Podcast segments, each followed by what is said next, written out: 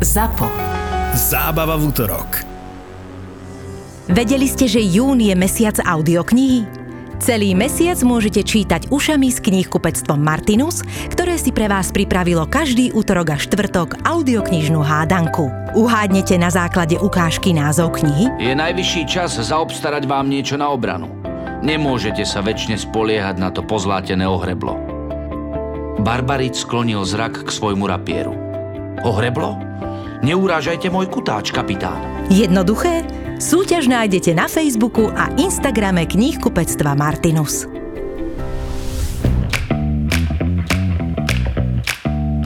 Korporátne vzťahy SRO, 46. časť.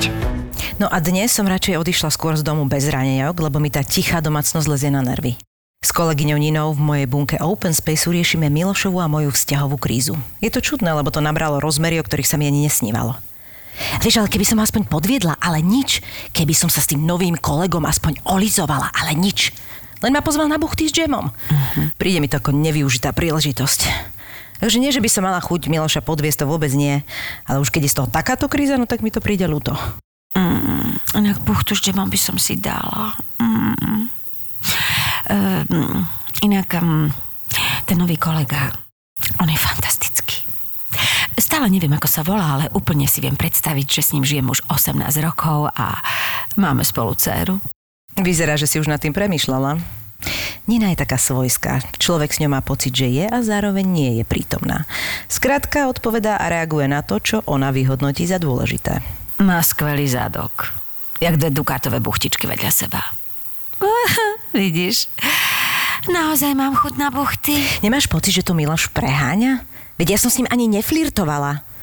Možno by som aj chcela. Chápem, veď to neznamená, že si s ním spala. Pozri, aj ja pozerám videá ľudí, ako cvičia a popritom jem chleba s maslom. Ale je pravda, že som unavená, ako keby som cvičila ja. Ako to s tým súvisí? No, že keď sa mu kúkneš na zadok, ešte neznamená, že ste včera robili gymnastiku v posteli. Neviem presne, čo znamená tento športový žargon, čo Nina dáva, ale som si istá, že posledný drep, ktorý urobila, sa stal nechtiac ešte na brannom cvičení. A práve mi volá. Ja neviem, mám to zdvihnúť? Myslíš, že bude ticho? Akože teraz v telefóne? Hej. No tak keď mi volá, tak asi nie. No len aby. Prosím. Ahoj, môžeš? Tak keď som zdvihla, tak asi môžem. No, to nie je vždy pravda, ako sme si overili však. Nemáš nejakého kolegu vedľa, ktorý potrebuje poradiť s kapučínom, alebo tak? To voláš, aby si takto vyrýval? Nie, iba si overujem, či budeš naozaj počuť, čo hovorím. Miloš, počúvam ťa. Tak, idem na pár dní preč, tak len aby si vedela, že nebudem doma, keď sa dnes vrátiš z práce. Aha, a kam ideš? K Marošovi na chatu na pár dní, potrebujem vyvetrať hlavu. OK, ako myslíš? Tak dík, že si dal vedieť. Dobre, tak čau. Čau. Počula si? Ide ďalej trucovať kamošovi na chatu. Čo si myslíš o skoku z lietadla? Čože? Tiež premýšľam, že by som si vyvetrala hlavu.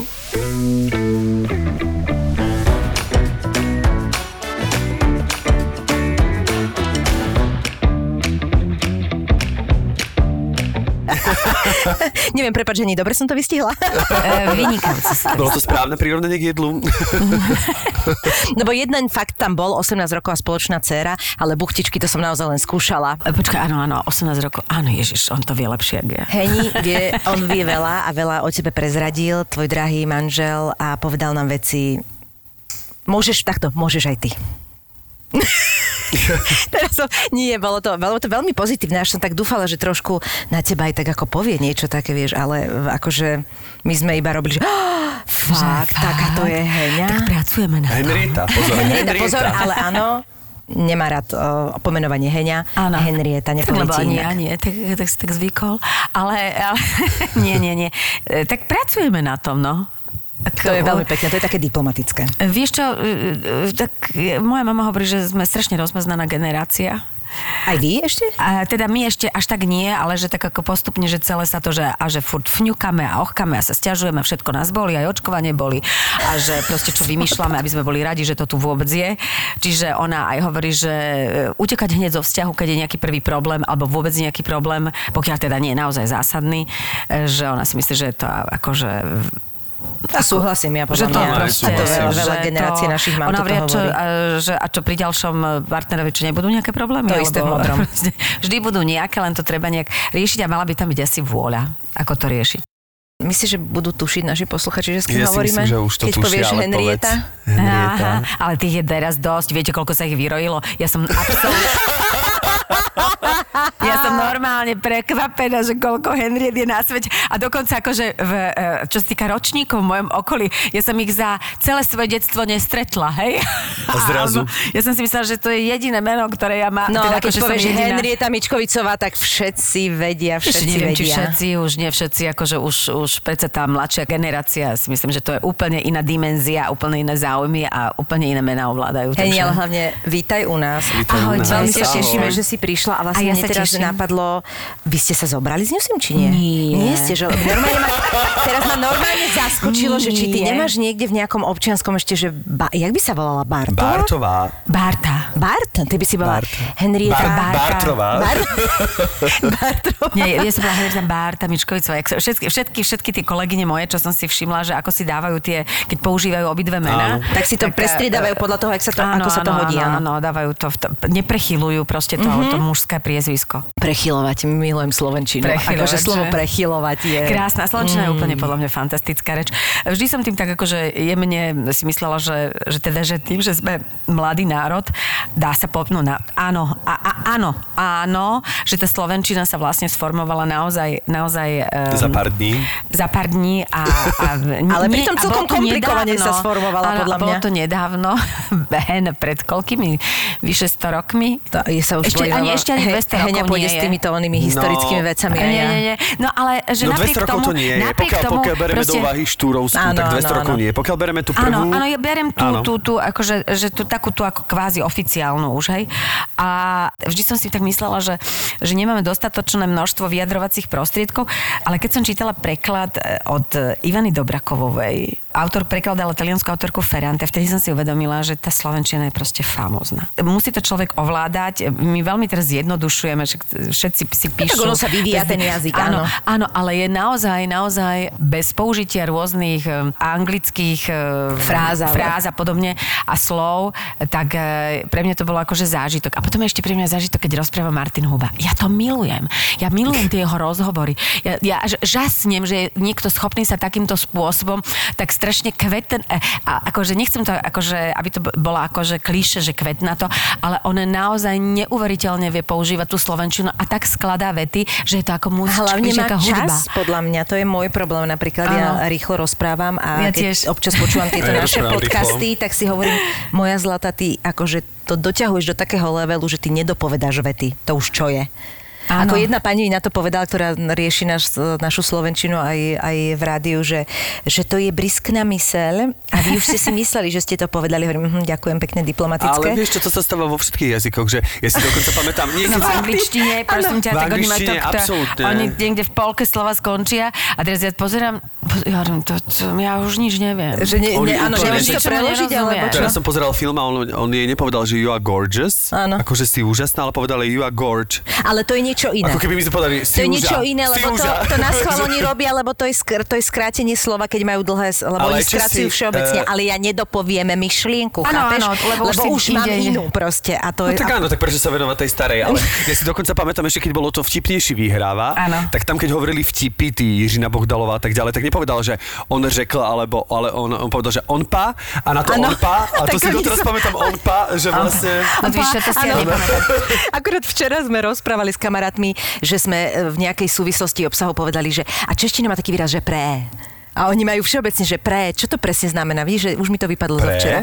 Áno, oni to používajú, že to bylo pre, alebo... Ja som to hľadala v slovenčine, že či viem takto presne pomenovať určitú situáciu, alebo vec, alebo čo sa deje, ale čeština má také množstvo, že mňa to úplne že fascinuje. A preto som vždy si myslela, že tá čeština je akože, a je pravda, že ja čítam doteraz v češtine. Mňa naozaj zasiahla tá Dobrakovová a je to aj tým, že teda je spisovateľka, že sama píše, že s tým jazykom je pracovať. vzdelávať a plus teda ona je vlastne žije v Taliansku, čiže aj tú reč ovláda a asi to súvisí jedno s druhým, že keď chceš dobre nejaký umelecký preklad sprostredkovať, tak je to asi nevyhnutné, lebo vlastne kedysi neuveriteľne prekladal klasiku, a teda hlavne antiku Válek, teda aj ďalší, ale nebolo ich až tak veľa, ale boli to väčšinou všetko básnici, a či tým pádom vedeli pracovať s tým slovom a ovládali perfektne tú cudziu reč. No. Inak jednu vec, ktorú ja najčastejšie využívam vlastne mobil je, že si dávam, že synonymum nejakého slova. A úplne to zbožňujem, že vlastne ako samu seba ešte viem prekvapiť, no, čo všetko tam nájdem. Zbožňujem to. Ako to je, a synonymum ja zrazu zistí, že no, poďme ďalej. Neskutočné. Poďme ďalej. Odkloňme sa. No ja chcem povedať na tomto mieste, že vždy keď ťa počujem, Henrieta, teraz ja stále ťa mám chuť oslovať Heňa, ale teraz keď viem, že sa to nepáči tebe ani tvojmu. Vieš čo, akože ja to zase neriešim, dohodíme sa. Ja sa to neriešim. Nepreferujem to, ale neriešim, tak dobre. Uvoľni sa. Hlavne sa uvoľni. Takže Heňa, že vždy si spomeniem na môj prvý zážitok s tebou, že, lebo ja vlastne, keď som bol v puberte, tak môj najobľúbenejší seriál bol Elimek Bílová a ty si ho nadabovala, podľa mňa to je jeden z najlepších slovenských dabingov od prekladu až po tvoj výkon, ale naozaj úprimne, že to bolo tak presné, že tam to bolo úplne presné, že už aj keď som videl tú americkú verziu, že už som začínal tej angličtine rozumieť, tak vlastne sa mi tak páčila tá slovenská, že som ani nepresedlal, ako sa to pri niektorých seriáloch stalo, že som potom preklopil a opustil som slovenský dubbing a išiel som do originálu, ale to ma ten slovenský dubbing tak bavil, že... Ja si myslím, že bol to skvelý seriál. Úprimne povedať, ja som to strašne chcela robiť. Ja som to videla v pôvodnom znení a keď som to videla, tak ja som povedala, bože, tak toto by som tak strašne chcela robiť, že... A sa mi to podarilo. Bolo také, že... Akože priamo Eli by si chcela robiť? Áno, ja som priamo chcela Eli robiť, hej, lebo bola mi blízka. Moji spolužiaci s gymnáziom podali, že aké by mňa videli, ale tak neviem, bolo to tak samozrejme. A čím máš pocit, že ti bola teda blízka, lebo oni mali pocit? Tým... Takoutou prchkosťou jej, alebo čo? Takoutou aj fantáziou. Ja aj s fantáziou a tým všetkým. Čiže ja som to milovala. Ale teda myslím si, že hlavne bola úžasná pani režisérka, pani Etela Balgová Harantová. A ona neuveriteľne dobre obsadila podľa mňa aj tie ostatné postavy, ktoré boli nesmierne dôležité. My sme to naozaj mali radi. Akože ja som sa tešila do práce. To bolo také, ako ja som tam netrpala. A koľko rokov sa to vlastne dabovalo? Však to dlho trvalo, neviem, niekoľko, ale až tak nejak strašne dlho nie. Mne sa stávalo z také situácie, že ona keď na mňa plakala, že mala nejaký smútok, hej. Ja som plakala s ňou a viem, že som sa nevedela upokojiť, tak Dušan sa mi podával vreckovky. To fakt? To je rozkošné. Čiže to boli také tie situácie, že naozaj človek ako keby splynul s tou rolou, ale myslím, to bola jedna z takých akože jedna z najlepších asi robôt. Veľa ich bolo dobrých v rámci dabingu, ale toto bola taká, že to bola taká moja srdcovka. Ale my keď sme teraz naposledy s tvojim drahým, lebo je to v podstate obdiel nášho podcastu s Newsim, keď sme nahrávali, tak vlastne sme sa tam stretli a mňa si úplne odpalilo vlastne tým, že ty začínaš mať, tak objavuješ nové obzory. Súvisí to s čím? Vždy, ako povieme, k čomu sa dostaneme sa k tomu, že čo vlastne začalo byť tvojou vášňou, ale je to niečo, čo si ty robila, že ťa to bavilo vždy? Alebo to je teraz ako nejaké posledné roky? Vieš čo, nie. Dobre, mňa baví napríklad, že hrozne história. Hej? Lebo mňa zaujíma to, že prečo sa ľudia tak spravili, lebo ľudia sa v podstate nemenia. Stále máme tie slabosti, tie svoje posadnutosti a tak ďalej. Máme svoje afrodiziaka rovnaké, hej? Čiže moc, peniaze, to je obrovské afrodiziakom pre množstvo ľudí. Ale zároveň aj teda, nechcem iba hovoriť o takých tých negatívnejších formách posadnutosti, ale aj akože aj tá ľudskosť, ktorá v tých ľuďoch je. Že ľudia sa nemenia sa skôr len okolnosti, situácie, ale ľudia sa správajú približne rovnako. Nie je dôvod, ktoré na máme. Čiže skôr cez tú psychológiu si došla k tej histórii? Vieš čo, nie, aj tá celá história, že vlastne, že prečo sa takto správame, že prečo sa takýmto spôsobom rozhodujeme, prečo sme nenapraviteľní, hej, že prečo likvidujeme túto planetu, ktorá nám poskytla na niekoľko tisícročí pocit istoty a obydlia, že čo sme to vlastne za druh parazitov. No, v podstate parazitov. Aj parazitov, hej, že je to jedno s druhým. Mňa to akože fascinuje, že akým spôsobom či sa vôbec vyvíjame nejakým spôsobom ďalej. A vôbec mňa bavila vždy akože mňa to zaujíma, odkiaľ pochádzam, čo ma formuje, čo ma determinuje. Napríklad v jednom období som čítala knihy vlastne z tejto lokácie, hej, akože Rakúsko-Uhorsko. No, a všetky super, podľa mňa. Všetky tieto veci, lebo či chceme, či nechceme, ovplyvnilo nás. To nemôžeme sa tváriť, že sme Slováci, ak buci, to tak nie je, hej. Prešli nami Turci, Tatári, máme tu pozostatky, pozrime sa na seba. Bola tu 30-ročná vojna, nájazdy Švédov. My sme tak pomixovaní, podľa mňa, že keď som bola v Egypte, tak sa ma pýtali, že či som Egypťanka. Mňa s touto priesvitnou bielou kožou, len za to, že som tmavá. Keď som bola v Grécku, tak mi tvrdí, že či som odtiaľ, alebo ja hovorím, viete čo, čokoľvek. Vyberte si. Odtiaľ som. No, a keď ja som mala trvalú? A pani kadernička na mňa zabudla. Keď som bola, tuším, že prváčka na vysokej škole, tak som mala také tie, vieš, tú francúzsku trvalú. Bolo teda hodne dávno. A odchádzala som z klubu z VŠMU. Sme mali nejakú žúrku a to bolo leto, už som bola opálená. Čakala som na nočak pod Novým mostom domov a prišli za mňa takí zahraniční študenti, že Nicaragua. Yeah. Bola tma, hej? A ty, že len tadiaľ to prechádzali Turci a my ste teraz takto si to dedíme. A potom som niečo točila v STVčke a taká dramaturgička išla a bola som hneď opálená. Tá dramaturgička išla okolo ma nespoznala a hovorí, aká pekná mulatečka. Takže sú rôzne situácie, takže nemôžem citovať pani Daču.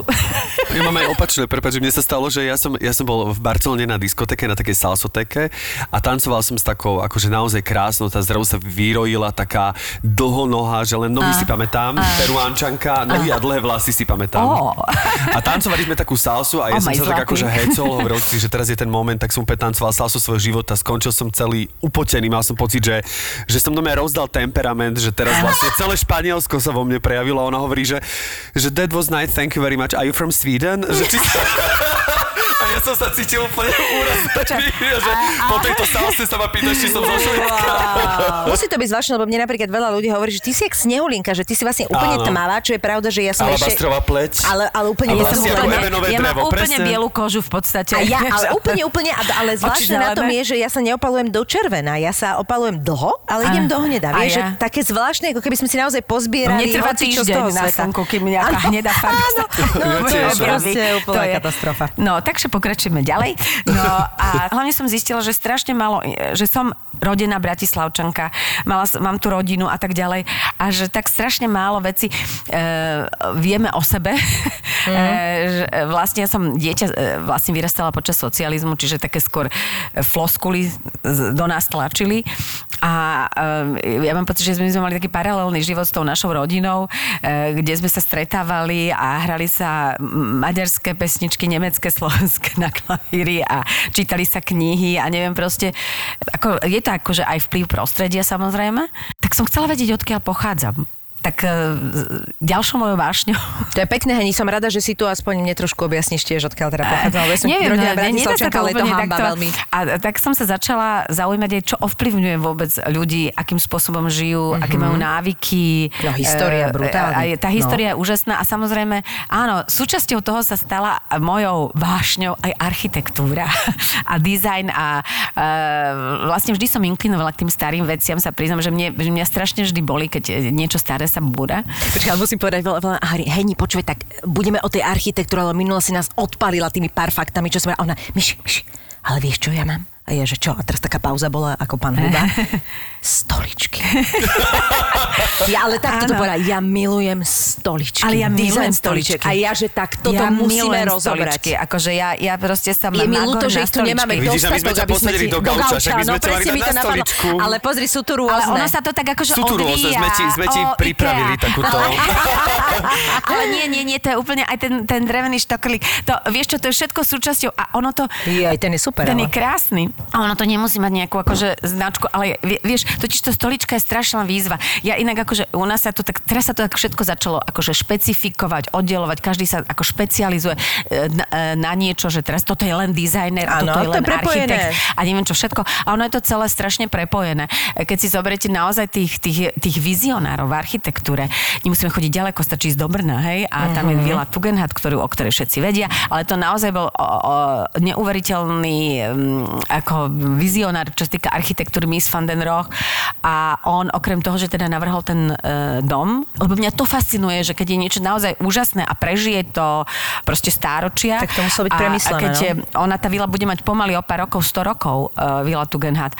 A je neuveriteľne súčasná, stále funguje v tom prostredí, že to nie je iba o tom, že vymyslím si dom, ktorý ho postavím, ale mňa fascinuje, ako oni rozmýšľajú v tých súvislostiach, v akom prostredí to... Musíš trošku rozmýšľať biotop, musíš príroda, všetko, pre mňa dobrý architekt musí byť akože renesančný človek takmer, ktorý musí okrem teda toho svojho remesla, nechcem to ponížiť, ale aj okrem tej svojej vízie, ktorú musí ovládať tie technické smery, musí podľa mňa ovládať fyzikálne zákony, musí ovládať v akom prostredí. Aby to bolo aj nejaký symbióze, vieš? Aby to bolo proste v symbióze, ako sa to bude vyvíjať, plus musí rešpektovať prostredie, do ktorého tú budovu ide postaviť, aj nejaké návyky toho obyvateľstva, lebo však ten Mies van der Rohe prišiel do Československa, do prvej Československej republiky a musel sa oboznámiť s prostredím, musel sa s tými návykmi a zvykmi tej svojej klientely, ju musel rešpektovať a plus do toho musel vložiť ten kus umenia alebo talentu, alebo ja neviem, ako to proste nazvať, a vytvoriť takúto úžasnú stavbu. Samozrejme, že to bola aj vec peňazí. Hej? Tam bol neobmedzený rozpočet, o tom sa nebavme, to bolo úžasné. Ale nemáš absolútne pravdu, že ty povieš, že architekt, ale že keď si to naozaj zoberieš, že keď nie je nikto takto nadčasový, zrazu zistíš, že on musí mať veľmi veľa načítané a veľmi veľa skúseností. Tam sa musí podľa mňa aj tá umelecká vec žiť v symbióze s tou technickou, aj s tými prírodnými vedami, ale aj s históriou, ale aj podľa mňa s tým ľudským faktorom toho človeka, ako rozmýšľa, ako myslí, ako vidí nejakým spôsobom veci do budúcnosti, ako rešpektuje aj planetu. Aj k čomu je napríklad ten projekt ako taký, vieš? Lebo mňa napríklad fascinuje to, že môj brat má napríklad vyštudovanú architektúru a teraz ako to sa nebáme, hej, o tomto, ale že tiež oni idú robiť nejakú iba vec, stán na nejaký čas niekde. A ja poviem, že však, ale veď toto je pekné. A on že, no dobré, ale ja chceš, aby tam prišlo toľko ľudí. A on mi dá také otázky, na ktoré mi v živote nenapadlo, že sa nad týmto musíš zamýšľať, vieš? Preto si myslím, že mnohí z nich akože museli byť nesmierne múdri ľudia, hej, ale plus museli mať obrovský talent a rešpektovať toto celé. A nemali tá budova prežila, tak to je... A plus boli ešte dizajneri, že vymysleli nábytok, stoličky. No a teda tie stoličky hlavne. Stoličky, konečne.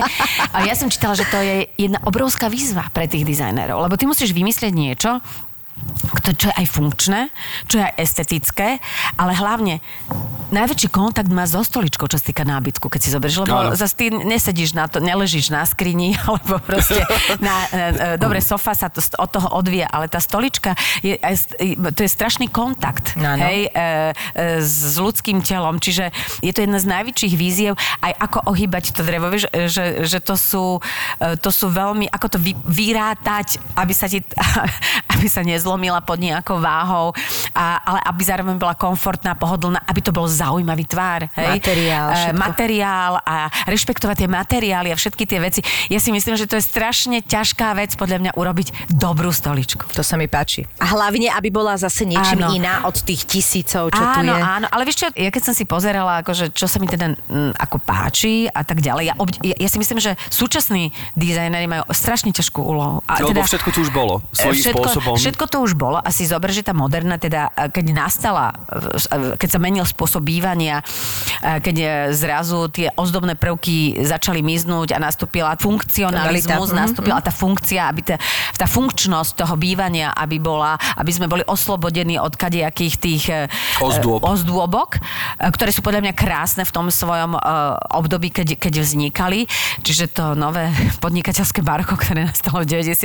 rokoch u nás, to bola čistá tragédia. tragédia. Ale nájdeš, že budovy z funkcionalizmu, ktoré teda akože sú také, že povieš si, že sú fantastické. Sú krásne, pretože tam robili tie okná, robili proste tú estetičnosť, hej, kvantum veci, oblúky a tak ďalej, myslím, v rámci vonkajšej fasády, tie čisté línie, tak to bolo podľa mňa akože ako nádherné, hoci ja sa ti priznám, ja milujem akože tie secesné budovy a secesia bola nádherná. To sú tiež nádherné veci, ale na čo to opakovať, hej, alebo robiť reprodukcie, to je také... Aj to mi príde čudné. Ale mám kamaráta Andreja, on je kunsthistorik, on má tu flat gallery vlastne na Michalskej ulici a on je absolútny fanúšik napríklad funkcionalizmu. Ale funkcionalizmus nádherný, o tom sa nebavte. A keď sme boli aj v Pieštenoch a tam je ten rozbitý hotel, že tak sme sa tam išli, neviem, či to môžem povedať, ale boli sme sa tam na tanejšie pozrieť. A to Krejcar navrhol a to je teda akože úplne úžasná stavba na Slovensku. Áno, je, pozri sa na to okno. Áno, pozri sa na to funkcionalistické okno. Krejcar bol architekt, ktorý žil aj teda vo Viedni, aj v Prahe a vlastne mal za ženu Milenu Jesensku. Inak toto ja milujem, tieto také tie klepy. Tie pikošky okolo. Ten background z toho, ale lebo to je krále, lebo to sú veci. To sú neuveriteľné, lebo z toho tak akože prúdi ten život, vieš, akože z toho zvidíš. Ale vidíš, čo ho ovplyvnilo, vieš, možno. Áno, čo ho ovplyvňuje. A on mal vlastne dceru s touto Milenou Jesenskou, ktorá vlastne si písala s Kafkom a mali dceru, ktorú nazvali Honza. Ona potom žila s Egonom Bondym, vieš. Čiže a mne Egon Bondy rozprával o tejto Honze. O Honze, chápeš, chuďatko. Dávno to Egon Bondy. To je jak Jindřiška. Jindřiška. Čiže to sú také že šialené osudy, hej. A úžasné u nás je vlastne to, že my jak máme tento neskutočný trojuholník, tá Budapešť, Bratislava, Viedeň a v podstate aj Praha, tak ty tu nájdeš všetko. Počúvate, inak to bolo tak úžasné tu. Akože tá prvá republika bola podľa mňa akože pekel. To musí. No, ale že... A sa tu stávalo, akože za prvej republiky tá Bratislava fičala a fachčila a zrazu sa s nej naozaj stala svojím spôsobom metropol, že my sme boli malé provinčné mesto, to si nenahovárajme. To si nenahovárajme. A oni vybudovali vlastne, celé to nábrežie sa vybudovalo počas prvej republiky až po Šafarikovo, vieš, tam sa to menili sa tok Dunaja, univerzity. Hovor. To nech naše vedia národné múzeum na Vajenského nábreží, to sa presne volá... Áno, Národné múzeum. Národné múzeum už ani neviem, lebo Harminc bol autorom tej budovy a vlastne zo zadnej strany je vlastne taká tá prvá moderná kaviareň, hej, Harmincová. Áno. Čiže to sú také... Že potom naozaj, kto postavil takú, teda navrhol takú, že úžasnú, že kaviareň nad starou Astorkou. Áno. Tak tam hore to bol Weinwurm. Tak to bolo i takéto prvé, že prvá moderná kaviareň v Bratislave. Vieš, že naozaj veľmi jednoduchá. Teraz tam je ten dom, nie? Cez ktorý vlastne tam nejde žiadne slnko, myslím. Áno, tam nejde, áno, takto. Inak to bola tanečná sála, tam chodili všetci intelektuáli. Emil Boleslav Lukáč, no proste všetci sa tam stretávali. Bolo to podľa mňa úžasné obdobie pre Bratislavu, teda odkiaľ pochádzame. Väčšina, teda... nie väčšina, ale žijeme v nej a tak ďalej. A si myslím, že by bolo, že by bolo, to ja neviem, to je na každom, ale pripomínať si to, že mali sme a máme šikovných ľudí, máme šikovných architektov, ktorí ovplyvňujú vlastne toto mesto, či chceme, či nechceme. Tie stavby ovplyvňujú náš život, aj spôsob života. Čiže ja si myslím, že tá architektúra je nesmierne dôležitá. No a preto ma hrozne mrzí, že sa to ale toľko vecí si tu nevážime. Aj keď nájdeš stále veľmi veľa vecí. Ale potom ideš sakra do tej Prahy, ideš do tej Viedne a ja tam odpadám. No, tam už len sa prejsť. My sme to pokašľali tým, že tu dlho chýbal ten hlavný vlastne architekt. Vieš čo, to není o tom. To je v náture. My sme ľudia bez minulosti. Je čo strašná tragédia, že my akože vždy my sme národ začiatkov. No inak toto je. My stále musíme začať odznova. A neviem, prečo sa... Bože, to je jaká paralela k našemu povolaniu toto. Ja mám furt pocit, že sme od začiatku ideme. A že my sme ten národ začiatku. A ja si myslím, že mohli by sme sa tak akože upokojiť a mohli by sme tak začať pokračovať. Že začať pokračovať. Áno, nejakým že takým spôsobom. Že nejakú tú kontinuitu by sme mohli, lebo áno, akože, vieš, že kto sme bez viny a kto sme bez chyby, vieš, že to sa proste nedá. Tak áno, máme temné chmáry na našej minulosti, tak si ich tak ako treba nejak priznať a ktorý národ nemá. Vieš, čiže ja nerozumiem, prečo my potrebujeme vždy začať s čistým štítom, vždy ho to poserať. bereme, hej. Akože rýchlo zabudneme. Zabudneme, potom vyčesníme pod koberec. To sa nestalo. Tak proste stalo sa to a treba o tom hovoriť, aby sme... Aby sa to nestalo opäť. Áno, lebo my neustále opakujeme, že aby sme nebúrali určité veci, aby sme si, hlavne aby sme si už konečne začali vážiť aj tie iné veci a dokázali ich nejakým spôsobom aplikovať aj do súčasného života a aby sme to nejakým spôsobom dokázali odovzdať tým nasledujúcim generáciám, lebo u nás sa furt všetko zbúra. Podľa mňa my žijeme prítomný okamih, vieš. No neviem, či to je úplne najvďačnejšie. Lebo ja mám vždy taký pocit z toho, vieš, že my žijeme budúci. Podľa mňa my žijeme budúci okamih. Úplne počujeme na tú históriu. Tá atmosféra, vieš, ktorá za tie roky tam ako vzniká, to sa nedá, to nedáš. Ty musíš zase tej budove len vdýchnuť nejakým spôsobom život. Nie vždy sa to podarí. Ja viem, že niektoré veci, že štandardy bývania sa nejakým spôsobom menia. Ale či by zbúrali celý Paríž? No jasne. No, to je absurdné. Myši, ty si nejaká iná. Celá žiariš. Máš pocit, že vyzerám lepšie? Že som priam rozkvitla? Áno, rozkvitla do krásy. To preto, že patrí medzi veľa spokojných zákazníkov prírodnej kozmetiky Kvitok. A to ešte funguje v tvojom veku? Budem sa tváriť, že som to nepočula. Je to slovenská prírodná kozmetika netestovaná na zvieratách. Môžeš sa presvedčiť na vlastnej koži a tiež rozkvitnúť do krásy. www.kvitok.sk.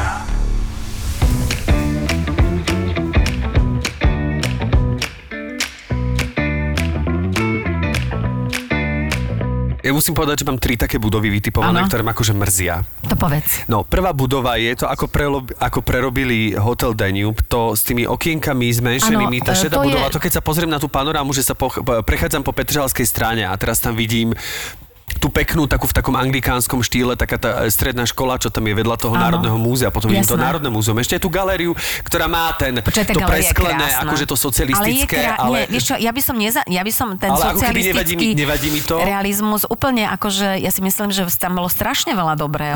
Bolo určite. A zrazu je ten hotel práve Devín, ktorý je akože zaujímavý v tom a celé to má takú nejakú atmosféru. Do toho vidím tam ten dom a do toho ten hrad a pod tým je ten Hotel Danube. S tými okienkami a normálne to, akože sa mi postavený v 80-tych rokoch. On je urobený na vrch, je to čudné. Ja viem, o rekonštrukcii sa nebavme. Teraz myslím akože o rekonštrukcii. Napríklad, keby to zbúrali, mne by to nevadilo. Ale to myslím, že viacej. Nevadilo, by sa odkrylo krásne námestie. Nevzlom, že keby tam postavili nejakú naozaj... Ja si myslím, že Korzo bez Danubu by nebola žiadna katastrofa. A ja nie som odborník, hej, dopredu ho... A nemali ho oni náhodou, oni zbúrať a až potom prišlo k nejakej rekonštrukcii? Ja vôbec netuším. Toto neviem, to treba asi na niekoho. Druhá budova je, keď idem na ako je Floriánske námestie, nádherný Floriánsky kostol a zrazu je tam ten del. Počkaj, kde to je? Aha. Nad americkým námestím. Áno, a tak tam niektoré veci už sa nedajú, ale vieš čo, niektoré veci sa nám nemusia úplne akože na prvý pohľad páčiť. To len hovorím čisto môj osobný vkus, možno niekto si tam chodí fotiť del a nie Floriánsky kostol. Napríklad vieš, lebo my sme laici, hej? A teraz niektoré veci sa nám nemusia páčiť, ale niektoré veci ešte sú schopné nejakým spôsobom sa dajú ovplyvniť nejako buď prerábkou alebo niečím. A napríklad architekti sa na niektoré veci úplne inak pozerajú ako laici. Vieš, ako sa ešte, čo sa hovorí o našom národe, že my sme si všetci sami architektami. Akože, že my sme všetko. Vieš, my sme odborníci vo všetkom, vo všetkému sa vyjadrujeme. O fuciku, teraz sme vakcinačne. Áno, my sme obrovskí odborníci. A ja si myslím, že by sme mohli sa tak akože upokojiť a nechať niektoré veci jasné, že vedieť o nich, lebo si myslím, že všeobecný prehľad by bol akože úžasný, ale v prvom rade si myslím, že by sme sa si mali nechať poradiť od ľudí, ktorí tomu nejakým spôsobom rozumejú a majú zdravý rozum. Vieš, ako keby nám niekto začal hovoriť do našej profesie, že ako to máme hrať, však alebo to sa deje, ale to máme asi všetci. To je proste vo všetkých profesiách. To je vec, že ja takisto nemôžem hovoriť pani doktorke, čo mi má predpísať, keďže som to neštudovala. Akože môžem mať nejaký návrh alebo nie, ale mám návrh, že keby ste mi čo to som si vygooglila? Sme komplikovaní. A na začiatku tretiu budovu chcem počuť. Tretia budova je čo? A tretia budova je na Šancovej ulici, ano. Kde sú také tiež pekné ako keby domy a kde by malo by to byť je to ešte kvázi pamiatková zóna. Nová vec a nová vec, ktorá tam vyrástla. No sú to také absurdnosti, ale to preto, že keď my nebudeme aktívni, si myslím akože občianskej aktívni a nebudeme sa zaujímať, lebo my sa zaujímame len to, čo máme za našimi dverami. A to, čo je akože verejné priestranstvo alebo nič spoločné, my nemáme vzťah k spoločnému majetku, veškerý žiadny. Čiže tým pádom, čo sa proste pokiaľ my neprejavíme záujem, aby toto mesto bolo aj pre nás, pre ľudí, súhlasím, tak jednoducho a neurobíme nič ano, preto. Áno, my sa staráme sami o seba. To, že si je to tak, urobí, už existujú také tie komunity, čo som si všimla, aj komunitné záhrady, ale aj také tie susedské nejaké združenia, že sa starajú o to prostredie okolo seba, že to niekto, vieš, lebo každý čaká, že to niekto urobí druhý. Mm-hmm. Ale našťastie už vznikajú takéto komunity a možno sme na dobrej ceste, len to treba nejakým spôsobom nefreflať a niečo urobiť. Vieš, to je proste o tom. Ja som inak bola také obdobie, že som mala pocit, že som sa stále niekde podpisovala za nejakú, aby toto nepostavili, aby toto nezničili, aby vieš, že už som si pripadala jak taký, ale akože ja si napríklad myslím, že to zmysel má. Áno, aj toto má, podľa mňa to je tiež určitý veľa ľudí ti povie, že ale to aj tak postavia, ale už som bola svedkom toho, že vieš, naozaj také množstvo tých petícií bola tých hlasov, že sa podpis, akože pokiaľ to môže zmeniť, tak ja sa rád podpíšem po dobrú vec, akože to zasa. Určite áno, ale zase máš takú vec, že ja si myslím, že teraz sa to mesto celkom dobre vyvíja, že začína konečne niektoré veci začínajú mať hlavu aj petu, že ľudia, ktorí robia túto komunálnu politiku, nehovorím, že všade, ale už to je teda podľa mňa ja napríklad oveľa lepšie, nebojím sa povedať, úrovni. Že mne sa páči náš primátor áno, a myslím áno, si, že veľmi, alebo aspoň väčšina áno. rozhodnutí absolútne, akože toľko vecí, na ktoré sa kašľalo zrazu sa, ja zbožňujem, jak dáva preč billboardy. Ja zbožňujem, jak všetko je okvetené, jak akože áno, budú tam aj zásahy, ktoré... Tá Radiála do Karlovej vsi je nádherná. To je neskutočné. Ja chodím za mojou mamou, ja tam chodím teraz tak ráda. Teda nie, že by som inak nechodila. Ale aj to viem, že sa myslí na tie pešie zóny, aj všetko. Aj to zmyslové vnímanie je to veľmi niekedy dôležité. Stačí úplne málo, vieš, že nepotrebuješ mať hogofogo veci. Jarné kvety. A normálne sa ti lepšie ide v tom aute. Taká blbosť. Ale aj keď idem po tom Novom Moste, takže si uvedomím, že ten billboard s tou poloobnaženou dievčinou pod tým Bratislavským hrádom už skončil. Bolo to krásne. Akože bolo to... Ďakujeme za toto obdobie. Ďakujeme za obdobie tohto billboardu, ale... Skončilo to. Ale zase musím povedať, že niektoré veci teraz im nerozumiem. Teraz to viem akože z pozície, že nerozumiem, že napríklad páči sa mi, že sa tam nakreslili tie oranžové kruhy a že to námestie SMP. Ja. A že to SMP sa ako keby trošku otvorilo aj pre peších, aby to nebolo preparkované, ale zrazu potom vojdem do centra a tam zrazí 5 aut. Priamo v historickom centre mám pocit, že v živote to sa teraz počas tohto obdobia asi stalo, že ja idem ale na zmrzku. Ale to sú ignoranti, to není o tom, že... Ale, no lebo má podľa mňa povolenie každý, kto len ide, ja neviem, kelimok doniesť do svojho obchodu. Ja nie som odborník, hej, to ja som normálne laik, ktorý miluje svoje mesto.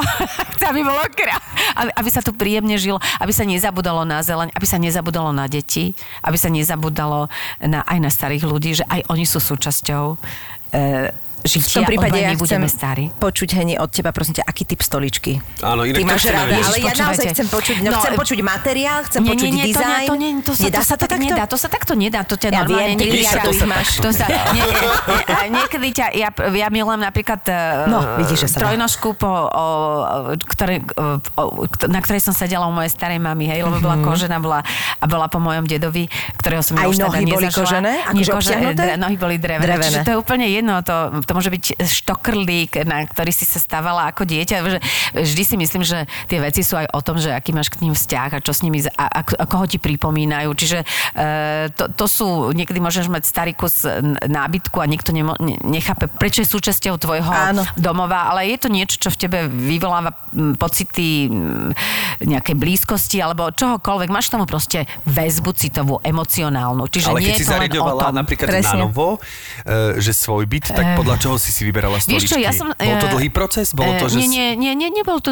Takto, akože áno, človek sa vyvíja, učí sa, vieš no, keď naši si zariadovali byt, tak vieš, ale nielen naši, ale aj vaši rodičia, kohokoľvek ešte v tom období, tak mali nič moc nebolo. Takzvanú, áno, bola takzvaná... Všetci sme ju mali rovnakú. Všetci sme mali rovnakú, čiže ten výber nebol bohviaký, človek bol rád, že niečo mal, že na niečo si vôbec sadol, hej, čiže nebáme sa. Ale naozaj, čo si koberec si kúpil? Ale počkaj, zase tie 50. roky nesmierne prijali slovenskému dizajnu. A teda aj českému, a to bolo celé prepojené. Však vlastne tá tradícia išla z Prvej republiky a ono sa to nejakým spôsobom ako ďalej posúvalo a ten vkus bol, akože my sme mali podľa mňa strašne dobrých dizajnérov, ako... Tak boli oklištení s tými vecami, áno, boli možno, ale že aj ideologisticky a tak jedno s druhým, ale... Vieš, tak až tak to tak nebolo. Nebolo to až také, akože... Ja si myslím, že tamto až také tvrdé nebolo. Samozrejme, že si oklieštená financiami, hej, to je aj z aké materiály použiješ a tak ďalej. ale to si pozvite Maroška Šmita z Centra slovenského dizajnu a on je dokonalý v tomto, čiže tam by som nekonkurovala a vlastne nikomu by som nekonkurovala.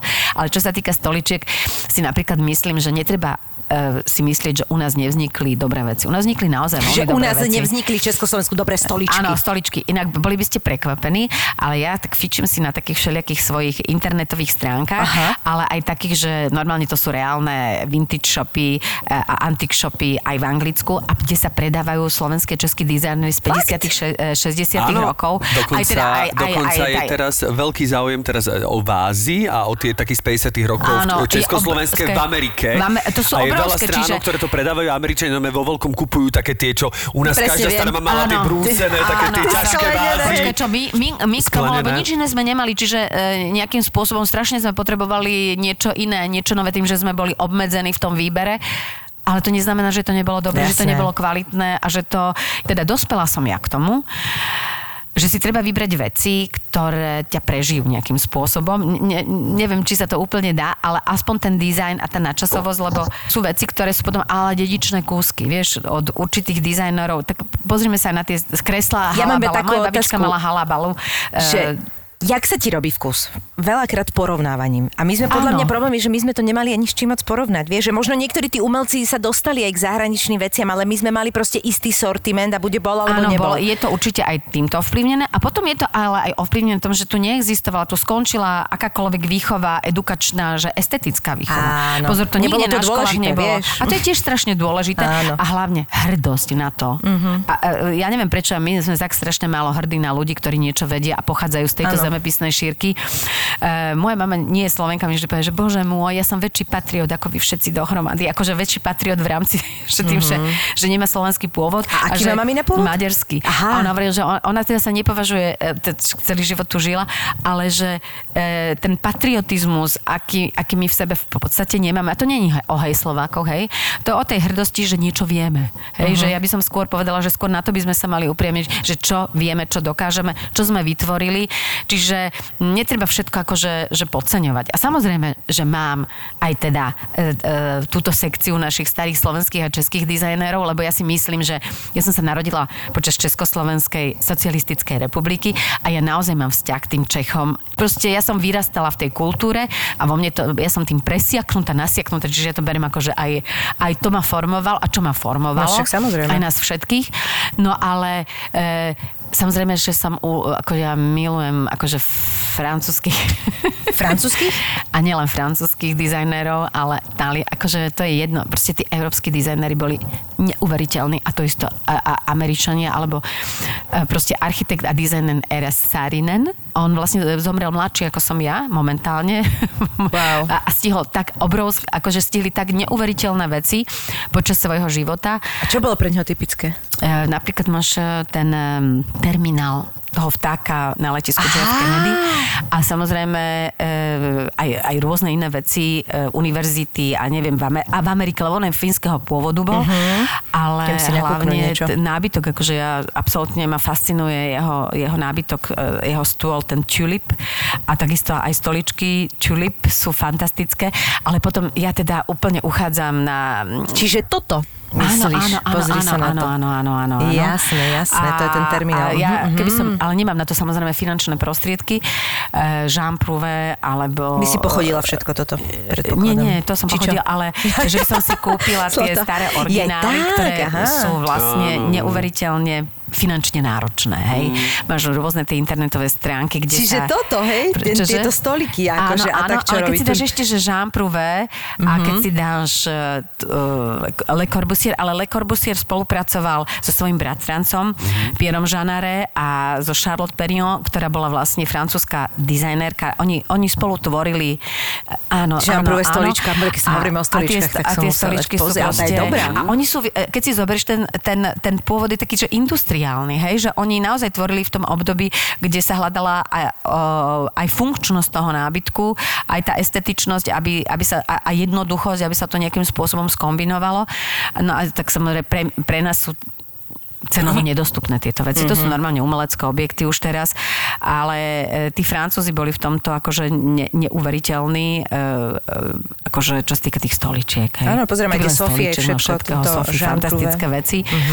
A zo súčasných... Pohode 3450 € stojí taká stolička. Počkaj, ale originál si pozri, prosím ťa. To je Jean Prouvé, hej, to je... Áno, a počkaj, ale musíš si kúpiť, že originál, že je tak, antik, že to nie je ako dizajn iba jeho, hej, rozumiem. Samozrejme, že toto sú dizajny, ktoré vyrába Jean Prouvého a je to akože certifikované. To je kúpiteľné, hej, áno, to sa dá kúpiť, ale keď by si chcela, že originál, tak to je absolútne, to ide do úplne 10 000, hej, čiže to sú akože nedostupné veci. A potom imsovci, hej, že americkí dizajneri Charles and Ray, jeho manželka, bola teda jeho manželka a oni vytvorili ikonické dizajny, aj ich dom v podstate, ktorý bol veľmi nízkonákladový, sa stal ikonou v LA a on naozaj bol veľmi jednoducho urobený, čiže niekedy veci, ktoré sú načasové, nie sú vždy otázkou peňazí. Vieš, že niekedy, že je to otázkou možno nápadu, funkčnosti a nie je to o tom, aby to udieralo proste na prvý pohľad do očí, ale skôr, aby tam bola tá, pre mňa je teda tá skrytá krása a také jednoduchosť a neskôr, keď sa ti to celé roztvára a rozvíja, mňa to baví, že to nekončí len tým jedným pohľadom, ale že to proste neustále objavuješ, prečo je ten produkt taký úžasný, alebo ten dom taký fantastický. Proste je to vážne. A čo máš doma, ktorý z tvojich kúskov, tak samozrejme tieto sú cenovo absolútne nedostupné, ale z tých, ktoré máš doma, že ktorý je taký, že... Ja mám aj od Imsovcov, ja mám aj od Jean Prouvého. Na ktorý si tak najviac hrdá, že tak chodíš okolo neho a niekedy sa tak zadíváš. Vieš čo, nechodím, ja to používam. A to je veľmi podľa mňa rozumné. A ktorú časť nábytku, či je to ktorá stolička, alebo ktorý stôl zo všetkých je taký tvoj najobľúbenejší? To sa ťažko. Ja by som potreboval veľký byt tam v každej a peniaze, aby som si to tam akože múzeum. Ale z tých, čo reálne teraz máš, že ktorý je tvoj najobľúbenejší taký kúsok, na ktorý si tak hrdá? Nie. Ja mám rada tie 40, 50. Áno? Aj tie 30. Akože, tak máš ladený celý byt? Akože je to chcec plus minus? Tak ladený byt je aj podľa finančnej dostupnosti. Tak, samozrejme, ale tak v rámci toho. Fajná, vieš, akože, to, takže čo u teba vieš, je byt veľa? Vidíš, perfektne sa kombinujú aj veci, ktoré sú finančne dostupné. No, podľa mňa to je super. Napríklad aj v tej IKEA, však na to sú oslovovaní dizajneri. A keď máš na to nejakým spôsobom ňuch a nos, tak a vieš, že toto je fajn, že to kombinovanie, to nájdeš aj inde, pretože však sa kopírujú tieto dizajny. Jasne. Ten Eero Saarinen sa, kopec týchto dizajnerov sa kopíruje. Ale potom sú aj tí súčasní, ktorí podľa mňa sa už stávajú ikonickými, ako bratia Burlekovci. Ronan, a neviem, jak sa volal ten jeho brat, oni robia teda pre rôzne značky, navrhujú aj stoličky, ktoré sa stávajú už ikonickými, aj stoly, aj televízor od Burlekovcov a Samsung, vieš, taký, ktorý vyzerá... Mne sa veľmi páčia tieto spolupráce, podľa mňa to je super. Áno, je to úplne perfektné, vieš, že... Lebo ja si myslím, že dizajn nemá byť dostupný len pre pár vyvolených, že ten dizajn by mal byť dostupný pre široké masy, aby sme si nejakým spôsobom ten vkus vedeli vytvoriť. No. Vytvárali a aby sme mu rozumeli, prečo to tak je, vieš, lebo niektoré veci treba asi vysvetliť a treba vedieť o tom niečo, aby sme sa tým nejakým spôsobom nainfikovali, hej. Ako dobre, tak Taliani to majú v DNA, aj tí Francúzi to majú v DNA. Sice ako tá väčšina obyvateľstva je pokrytá tým DNA. Nehovorím, že všetci.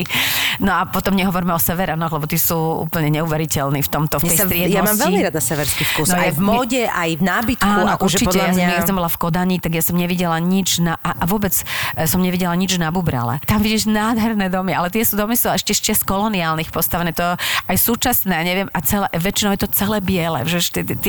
To tie normálne, to pobrežie, lemujú biele domy a to je proste niečo neuveriteľné, z rôznych období postavené a celé to funguje kompaktne, je to estetické a vie to spolu nažívať. Vieš čo myslím, že domy postavené, ja neviem, spred 200 rokov so súčasnými a nejakého sa to, tak veľa tých súčasných už tam nie je asi na to priestor, akože momentálne, ale vždy tam niečo akože vzniká a vie to, ako to spolu proste funguje a tá nádhera proste, ktorá sa ti tam akože otvorí, tak ja som vtedy tak strašne, ja som tak saturovaná, hej, že také niečo existuje, že to môžeš vidieť, že to môžeš obdivovať. Zdieľa toto s tebou niekto? Akože napríklad Newsko to s tebou zdieľa toto? Áno, myslím, že hej, možno nie tak kvetnato, jak ja, ale... Lebo ja to, akože ty si tým normálne presieknutá, že je to úplne úžasné pozorovať, že ťa to naozaj veľmi, veľmi baví. Ja mám chuť kúpiť stoličku. Nie, len chcem povedať, že nie je o tom, že musíš to vlastniť a musíš to mať, že nie je to proste o tom. Že si pozeraš knihy, nie? Áno, aj to, že to existuje a že tí ľudia to majú a že do toho investujú peniaze a že nás tým obklopujú. Vieš, aj keď postavíš nejakú krásnu budovu, že zainvestuješ, vieš, to sú také, ja hovorím, že to je taká frajerina, vieš, áno. Že ja stále čakám na nejakú frajerinu, hej, ale tak už sa to začína dariť v tej Bratislave, že už tie budovy začínajú byť aj naozaj z kvalitných materiálov a nie to rýchlovečka, aby som zarobil iba a rýchlo predal tie byty. Jasné, takých je tu dosť, ale že už začína to aj nejakým spôsobom vyzerať, že... A máš rada, keď niekto tak zariskuje? Aj v tom ja to milujem. Áno, akože, že proste niekto si normálne, že akože no, uletí, ale že... Mne absolútne vyrazil dých stavba na Manhattane v New Yorku, jak je Ground Zero. Vlastne je to aj pomník vlastne tým obetiam. Uh-huh. Ale zároveň je to funkčná budova, vieš, že to nie je len o tom pomníku, ale je to normálne, je to súčasťou bežného života sa stala tá budova.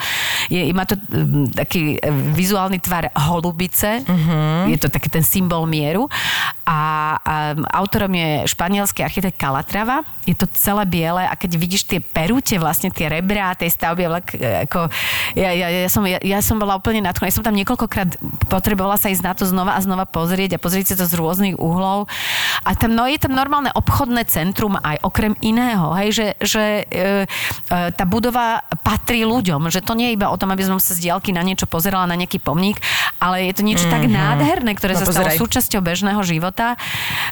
Takže to sú pre mňa...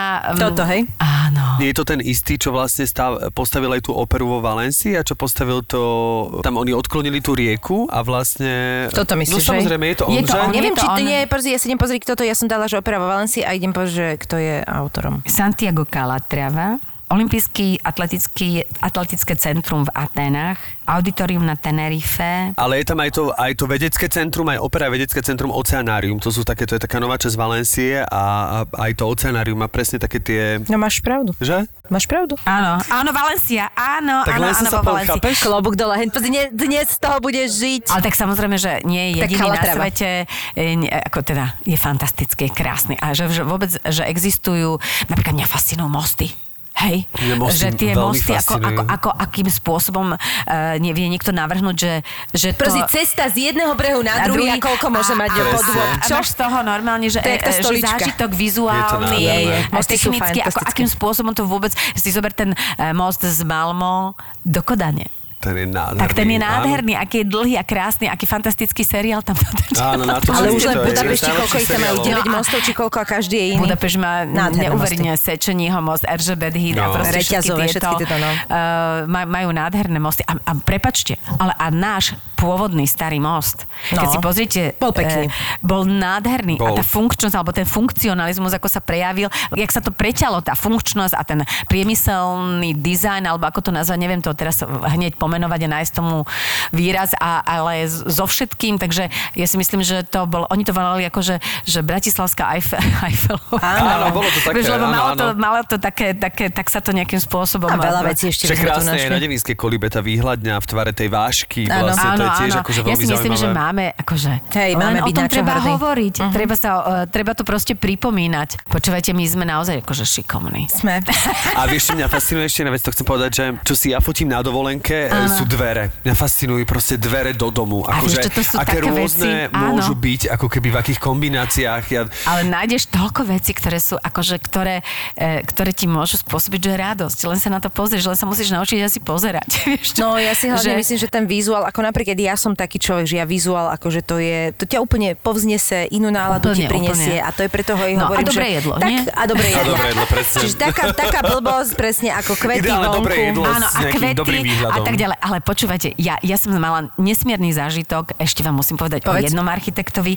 A viem, že to sú také sprofanované strašne veci, ale ja keď som bola v Barcelone, ja som bola v Sagrada Familia Gaudí je úžasný. A akokoľvek, akože na tú dobu sa to vyzeralo, že prezdobenie alebo keď ja som vošla po, ako všetci, kto sa chystáte do Sagrada di Familia ja jedného už to dňa, chcem vidieť. Ty ste nevidela ešte? Chodí tak po obede. Po obede? Kvôli slnku? Kvôli slnku a kvôli svetlu. A čo to slnko dokáže, alebo to svetlo, čo dokáže spraviť s pocitom a náladou. Naozaj napríklad Ňusi je agnostik, hej? A keď vošiel do tohto chrámu, tak bol vybavený. Bolo to niečo úžasné. Ono ťa to neuveriteľne zasiahne. Je to nádherné. A v tomto bol proste on podľa mňa génius. Úžasné, ale všetky jeho stavby, či je to tá Vila Mila, či je to Baggio, alebo jak to oni volajú Katalánci, Casa Baggio, neviem ako to vyslali. Aj ten park jeho. A Park Güell.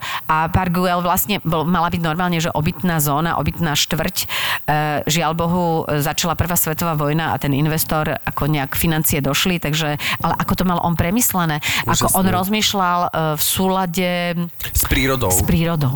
Lebo a toto vlastne bolo neuveriteľné, ako vyslovene, akože zachytávanie dažďovej vody, filtrovanie, aby sa tú vodu vedel nejakým spôsobom využiť, ako on narábal s oknami v tých stavbách, aby ti to, keď je, vlastne, aby si šetrila vlastne zdroje, ktoré ti ponúka táto zemegula. Už tedy šetril zdroje, aj čo sa týkalo svetla, aby si vedel využiť každú stranu toho domu. Čiže keď niekto vie postaviť budovu, ktorá funguje na svetle, to je koniec podľa mňa, lebo to prídeš a to rozplačeš sa. V nejakom momente, čo to s tebou urobí, nie? To isté ako, že práčovne boli hore, vieš, v tom dome kvôli tomu, takto, aby tie výpary nešli zo spodu, ale... No vidíš, taká, a pritom taková blbosť. A taká hlúposť, vieš, že to sú o tom, že ten človek premýšľa a nejak, má nejaké svoje priority a tie aplikuje proste do toho... Čo to vtáky, holuby? Ne, pračky. Bordel hore. No to Peru hore. Takže, hore saunu nie. Akože keď takto rozmýšľa architekt a nepretlačí len svoje ego, ale jednoducho... Je tam nejaký vyšší zmysel, tak to tak je proste... Tak vtedy tie podľa mňa veci sú... naozaj prežijú a je to zážitok.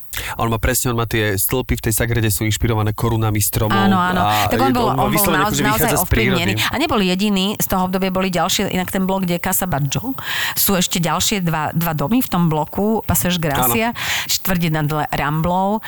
To boli ďalší dva významní architekti španielskí toho obdobia pre Barcelonu hlavne, lebo naozaj ten ich princíp, iná estetičnosť, ale ten princíp toho súznenia s prírodou tam u každého veľmi prevládal. Čiže to bolo také asi obdobie pre architektúru. Absolutne si nadúpaná, Heni, úplne odpadávam. Ale vieš prečo si, lebo mám pocit, že a teraz nechcem absolútne nikoho podceniť, ale mám pocit, že si zatiaľ najvašnivejší host nášho podcastu. A to som ešte nezačala o kuchyni, že? A to si podľa mňa ešte poriadne nezačala, napriek tomu, že sme národ začiatkov. Ale podľa toho, ako si rozprávala o stoličkách, tak si viem predstaviť, ako chutí tvoja kuchyňa. No to ešte, ale vieš čo, nám Ďusko to ešte povedala, že nepýtajte sa Heni na kuchyňu, lebo to sa všetci už pýtajú a ja som priznám sa, že som trošku na to alergická. Mám pocit, že nič iné neviem, len vstať v kuchyni. A to ma zrazu tak akože tak ma to zmučí, hej? Akože, tak ma to zmučí a hlavne tá korona ma úplne odpalila. No lebo, tak, lebo to si tam bola stále. Továrenie dennodenne pre dieťa a neustále vymýšľať a zaujať, ale aby to aj do frasa zjedla, aby to aj...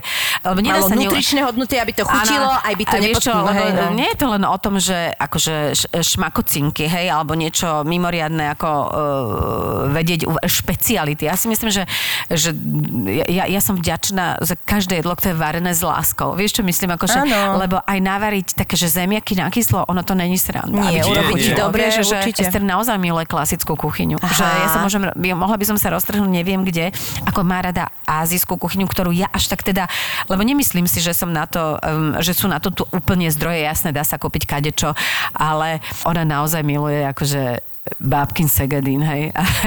Proste klasiku. Balená paprika a berkeltík, babina návar mi berkeltík, čiže to sú... A toto musím ovládať aj ja.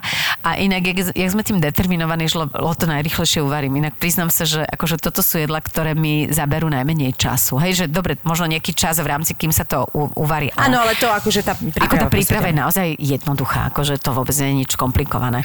Ja to mám rada, vymýšľaš. Ešte aj také, že sodum dal, akože pre mňa sú gazdine tie, ja to teda úplne neviem, sa priznám, hej, ale sú normálne také tie staršie ročníky, čo naozaj varia, že codum dal a urobia neuveriteľné veci. Hej, že to je pre mňa, že toto ja až tak máš neviem. Máš pravdu, to je super. Ne? A ja si ako hovorím, že a to je gázdina. Vieš, jak moja babička vždy hovorila, že to není umenie minúť kopec peňazí. A to je, áno, a to je ale gázdina. Ale že proste vedieť aj... spracovať všetko, čo áno, je. Áno, vieš, oni inak rozmýšľali, teda a ja si myslím, že aj my musíme inak rozmýšľať, aj kvôli tomu plytvaniu, aj kvôli všetkému. Takže... nie som až taký umelec. Ale som veľmi rada, že sme mohli sa o tom rozprávať teda úplne iné vášne a napriek tomu teraz, že vieme, že si fantastická kuchárka. A že... a sú rôzne vášne. Ježiša. ja musím mať stále nejakú vášeň, vieš, aby ma to držalo pri živote. Napríklad passion fruit. No, krajšie, ja som sa vrátila zo Sri Lanky s plným kufrom passion fruit. Vážne? Plným kufrom marakuje. A máš toho nejakú fotku? Nie, nemám žiaľ Bohu z toho fotku, ale ja som proste neodolala. Ja odvšade, odkiaľ idem, berem jedlo. A nie málo. Takže v tomto som taká... To robí teraz na hranici z nejakej krajiny, kde sa to nesmie. Vieš čo, ja som to riskla, ja som si nabalila proste plný kufer marakuje, škorice a korenina. No jasné. My tiež z dovolení, keď chodíme, tak nosíme presne tieto veci. Áno, nosím stále. Akože ja mám pocit, že už sa to nikdy nevráti. Ešte magnetky, to už je old school, teraz už musíš sol a ovocie. To, čo môžeš zjesť. Z magnetky sa nenáješ. Henka, ďakujeme ti strašne pekne. A ja som o ňu sa nič nepovedala, ale on je úžasný chlap, ktorý... A pozri, ktorý chodí daj. Že vyzerám ako... Lebo ja sa priznám, ja sa vám musím s niečím priznať. Naozaj ňu sa ma podporuje v týchto mojich vášňach. A akože ja ho za to... A to je veľmi dôležité. Ja som mu za to strašne vďačná, že mi to umožňuje aj svojím spôsobom, že neopovrhuje týmito mojimi vášňami. Teda som pozor, akože máš pekné vášne a hlavne... Prečo by ho povrhoval tým, aby prišiel a mal doma dobrého kohúta, že? Pokiaľ mu dobre navaríš, nasadne si na peknú stoličku, si myslím, že... A to nie len o tom. On zdieľa som nové také vášne, kde úplne akože musí aj vynaložiť fyzickú silu. No my vieme, že sa... A to že je trekovanie. Že rozmýšľal o skialpingu. A o skialpingu, že máte kšef dohodnutý. A máme kšef, že ja sa ponorím do tej studenej vody. To my všetko už máme na zázname. To je on rekord. A že on teda so mnou pôjde na ten skialp. Ale vyšiel so mnou aj v zime na Terryho chatu a nemindžoval. Takže ja som mu strašne za to povďačná. A tak, no. A už to ostatné si nechám pre seba. Heni, ďakujeme ti veľmi pekne, že si prišla. Aj vám. Dostávaš aspoň minimálne do tejto 46. časti, dostávaš prvenstvo najvášnivejšieho hostia. Vážne? Áno. Ježiš, ja bez vášni sa nedá žiť, počúvajte. Nedá. Musím si nájsť nejakú ďalšiu. Tak teraz už naozaj koniec. ZAPO. Zábava v útorok. Áno, v útorok, 15. júna. Ako oslávime 10 miliónov vypočutí a zároveň historicky prvý miliónový mesiac ZAPO? No stretneme sa všetci. Podcastové hviezdy z vašich obľúbených podcastov sa stretnú v jednom čase na jednom mieste. To zariadíme my. No a vy si môžete prísť urobiť fotku, stretnúť sa s nimi, pokecať chvíľu a naživo si môžete pozrieť nahrávanie podcastov Doktor má Filipa, Vražedné psyché a ďalších. Takže vidíme sa v útorok 15. júna v predajni Českej mincovne na Suchom míte 1 v Bratislave od 15.00 do 18.00. My sme ZAPO. Zábava v útorok. ZAPO. Zábava v útorok.